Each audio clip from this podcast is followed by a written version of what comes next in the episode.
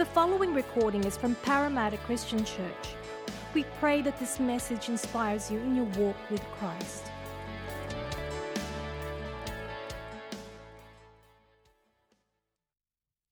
In Jesus' name, I declare this time to be a time of salvation. In Jesus' name, I declare this time to be a time of healing. In Jesus' name, I declare this time to be a time of deliverance. and above all, in Jesus' name, I declare this time to be a time of the impartation of the Holy Spirit and the anointing. For I declare that there's power in the name of Jesus. I declare that there's power in the blood of Jesus. And I declare that there's power in the word of the living God. Father, today as we come before you, we are a needy people. We are a desperately needy people, and we need you to intervene in our lives. I pray that today you would do for us what we cannot do for ourselves. That you would do for us what man cannot do for us. That you would do for us only what you can through the power of the Holy Spirit. Today, anoint my head with oil. Let my cup run over. Today, anoint me with fresh oil and make me as strong as a wild ox. That today, Lord, your word would go forth. That you would hide man behind the cross, that man may not be seen, but that Jesus would be seen in all his glory and splendor. And that, Lord, each heart will be touched by the power of the Holy Spirit. This I have prayed in Jesus' name. Amen. I am a product of missions. It is safe to say that none of you would have heard of a man by the name of Charles F. Flewelling. Charles Flewelling did not win a Wimbledon tennis tournament. He did not win a PGA golf tournament. He did not win a Nobel Peace Prize, neither did he win a Pulitzer Literature Prize. He was virtually unknown. But if Charles Flewelling had not come to Natal, South Africa, my family would still be living in heathen darkness, worshipping idols. At that time, Charles and his wife Ida left Maine in the United States and came to Africa. No monument is raised to their memory, no books written about their life story, no ode composed to their glory, no film depicts their achievement. In fact, Ida Flewelling lies in an unmarked grave in the city of Durban, South Africa. But if Charles and Ida did not come to Natal, I would not be standing here today. The story goes that my father, as an 11 year old boy, had contracted tuberculosis. At that time, medical science had not progressed far enough to have a cure for TB. So my grandfather took his 11 year old son, took him to a, a, small mission hospital, and left him there to die. Now, no father wants to see his child die before his eyes. They say if you lose your parents, you lose the past. If you lose your siblings, you lose the present. But if you lose your children, you lose your future. No father wants to lose his future. But at that time, my grandfather heard that there was an American missionary in that part of Natal. And that if he laid his hands upon anyone and prayed for them, in Jesus' name, they were healed of whatever disease they had. So my father said, my grandfather sent for the missionary to come. And my father told me the story. He told me the story personally, and I heard him tell the story on many occasions. And he said that he watched this man come into the hospital. And he said he laid his hands upon his head. And my father said he felt something like electricity go through his body. And he was instantly healed in Jesus' name. This little boy who had not eaten for two weeks and was being force fed with liquids just to keep him alive. Now turns to his father and says, I'm hungry, give me something to eat. This can only happen through the power of Jesus Christ. And I am here today to declare to you that Jesus Christ still operates in miracle working power. The Apostle Paul says in second in, in 1 Corinthians chapter 2, verse 4, he says, But my preaching and my speech was not with persuasive words of human wisdom, but I came to you in a demonstration of the Spirit and power. And then in 1 Corinthians chapter 4, verse number 20, he says, For the kingdom of God is not in word only, but in power. I assure you that there's power in the name of Jesus. But just before Charles Flewelling prayed for my father, he turned to my grandfather and he said, When this boy is healed. Note, he did not say if this boy is healed. He said, When this boy is healed, I want you to give him to be a preacher of the gospel. Now, my grandfather had no choice. Either let his son die or give his son over to be a minister of the gospel. But something amazing happened on that day. Because not only did my father get released to the ministry, my grandfather also began to preach. You cannot witness the power of God and not testify to its power. And my grandfather became an amazing evangelist and began to preach on the streets of Durban, South Africa, testifying to the power of Jesus' name. Now, this had an intergenerational blessing the ramifications of what, what happened in this little missions hospital that day continues to this day. Not only was my father in the ministry, two of his brothers also went into the ministry, became mighty ministers of the gospel.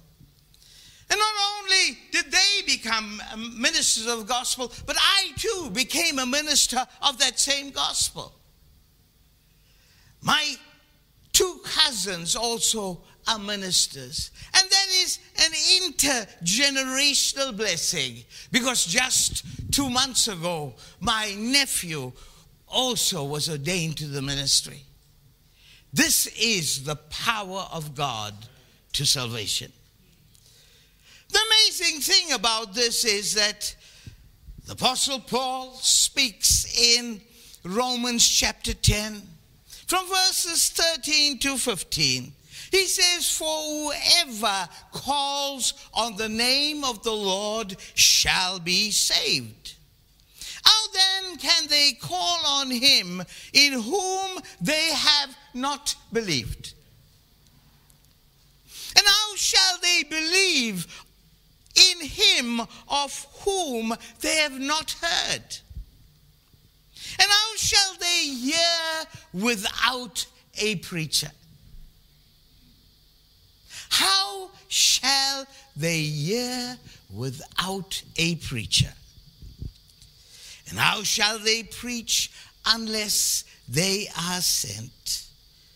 As it is written, how beautiful are the feet of those who preach the gospel of peace, who bring good who bring glad tidings of good things. Ladies and gentlemen, I assure you, this gospel of peace is what we have to present to this world.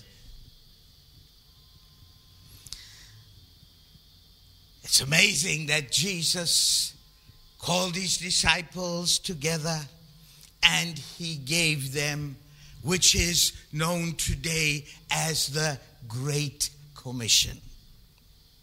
We read that in Matthew 28, verses 19 to 20. And many of you would know it by heart.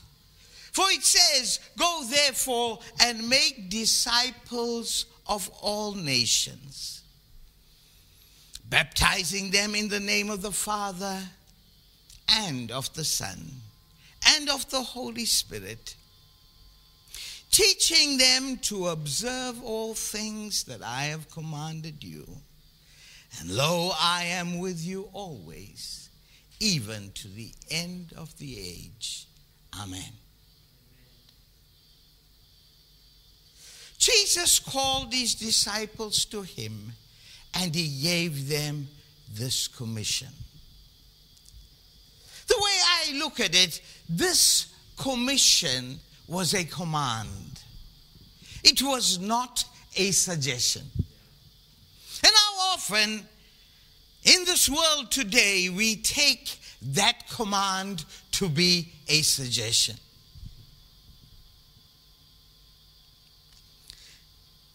Jesus then, just prior to his ascension, spoke this to his disciples again. We read of it in, in the book of Mark, chapter 16, verses 15 to 16. The amazing thing about this is that he had to remind them of this command. He says to them, Go into all the world and preach the gospel to every creature. He who believes and is baptized will be saved, but he who does not believe will be condemned.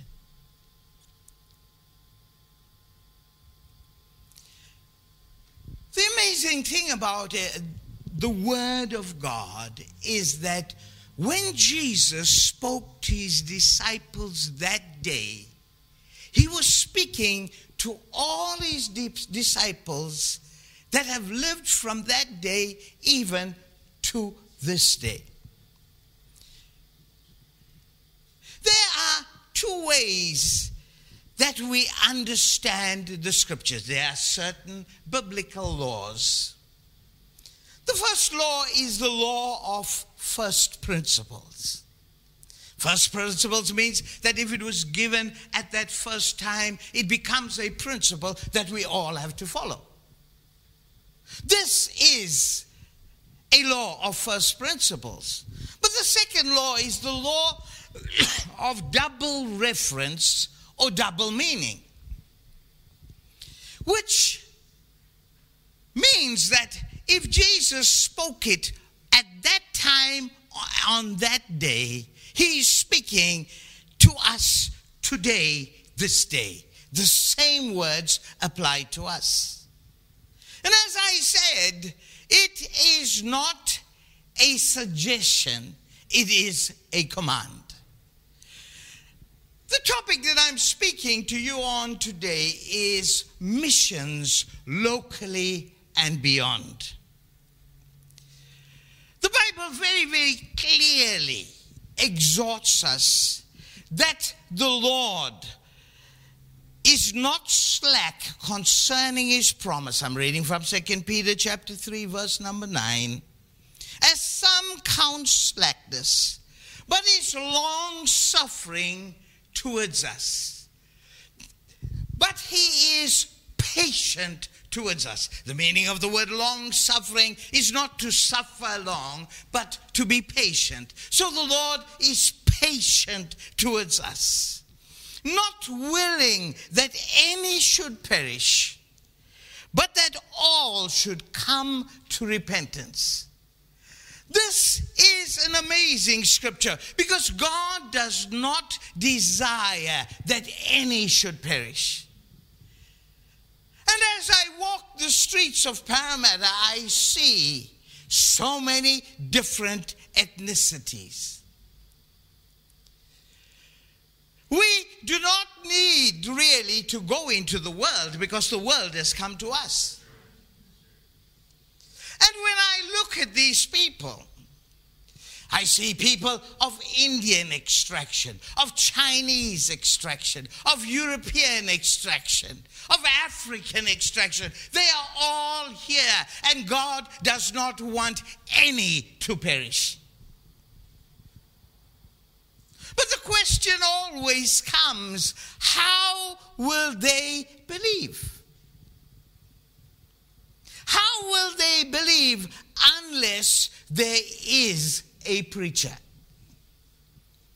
If Charles F. Llewellyn did not come to preach in Natal, South Africa, so many would have perished.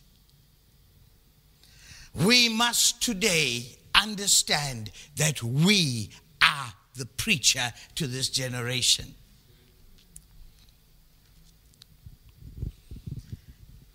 The importance of missions both locally and beyond. In fact, the absolute need of missions.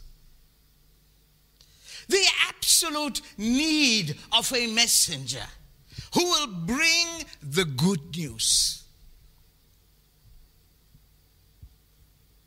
What do we do? Where do we start? It is amazing that as Jesus was just about to be ascended to heaven. The Bible tells us 500 of his disciples were present.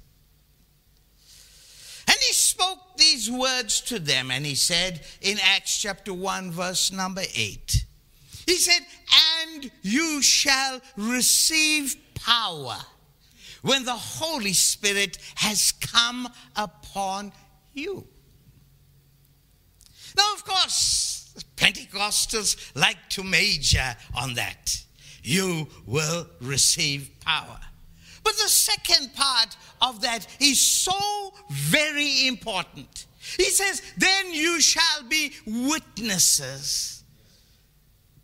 Witnesses of this gospel, witnesses of the power of salvation in Jerusalem in Judea and in Samaria, and then to the uttermost parts of the earth. My Jerusalem is Parramatta. And I have gone to the uttermost parts of the earth. I've preached on the five continents of the earth and in the Pacific nations, on the Pacific Islands. But my Jerusalem is most important to me.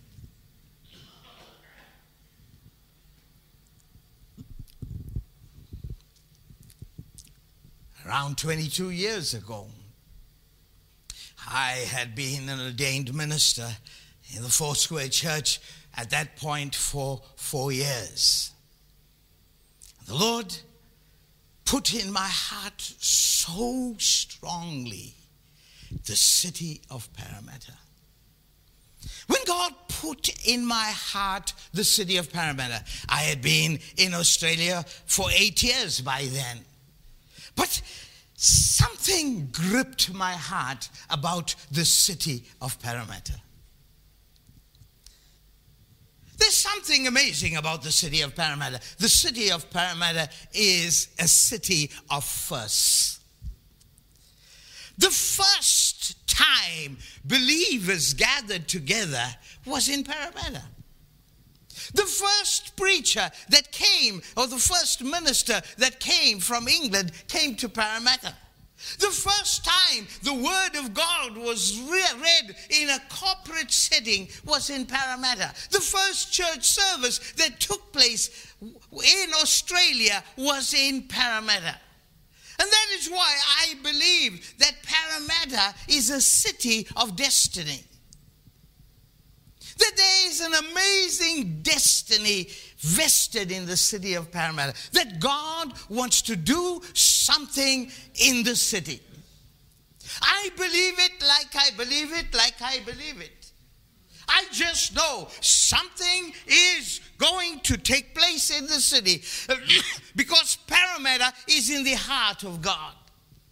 If He had ordained that the first time the Word of God would be read in the city, then we have to know it's, that God wants to do something here. Amen. And to that end, I came into the city under divine instruction to gather Christians to pray in the city. Pray that something will take place. 22 years ago, I came and began to pray in the city alone. And many pastors heard that I was praying and they came to join me. That's how the Parramatta Friday Pastors Prayer evolved. I did not start it, it evolved under God's divine power. And we're still praying for this city. I believe God has a plan for this city. And of course, and when I came to pray, I also started a, a, lunchtime prayer in the city, in the town hall in Parramatta 22 years ago until they put us out of the town hall. But God began to do amazing things there because God's heart is for the city. You, as a church, have been founded in the city that has destiny. And therefore, there is a destiny for each one of you, and that destiny is in this city. We have to recognize the plan of God and what God wants to do in this city.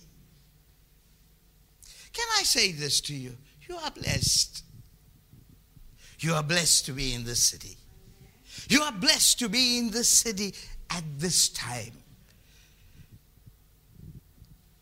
Perchance God has called you to this city for a time such as this when we will witness the power of God. There's been many revivals across the world. There's the, the, the, the revival in Wales, the revival in the Hebrides, the revival in Los Angeles. There's been many, many revivals. I believe there will be a revival in the city. Two things I pray for I pray for revival and I pray for harvest. That there will be a harvest of souls in the city. And then thereafter, the Lord opened the nations to me for me to travel to the nations. And I've been traveling. But now I have much gray hair. The last trip that I went to, uh, uh, uh, sorry, the second to last trip that I went to in the year 2019, I went to the city of Verona in Italy to preach. It took me 27 hours to get back home after leaving Verona at 4 in the morning. And I got back very, very exhausted. Very, very exhausted. And I realized that my season for traveling to the nations is coming to an end. Had one more trip to make, and that was to Sri Lanka. I had to go right into the hill country to the tea estates. We left Jaela at three in the morning, drove through. It was a five hour drive, went straight into a church. I did two sessions preaching to pastors, teaching pastors, and then went two hours further and did these meetings. I came back totally exhausted, realized that my season is over. There's some of you young men here today. Your season is about to begin. And today there's a call going out if Charles F. Llewellyn did not answer the call, so many would still be in heathen darkness. If you do not answer the call, many will perish without a Savior. And today I put that challenge to you. You know, some, some, some of you are sitting here and you think, but I too am not young anymore. But I also want you to say that God does have no use by date. There's still hope for you. But two things. Let us understand the absolute need of a preacher. And let us understand that they cannot go unless they are sent. And perchance this church is a sending church. The greatest nations, ascending nations, was the European nations and the Americas. But they're not sending anymore. In fact, the greatest sending nations now in the world is the Philippines and Nigeria. They send out so many missionaries all over the world. I pray that this church will be a sending church.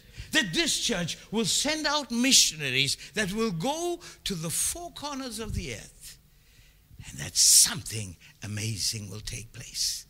I pray that this challenge will come home to you today as I end this message. And now, Father God, in Jesus' name, I pray may this word go forth in power. May it be a seed that will be sown in hearts, especially of the young men, especially of the young women. Let this challenge go forth and let them answer the call. I pray in Jesus' name. Amen. May the Lord bless you.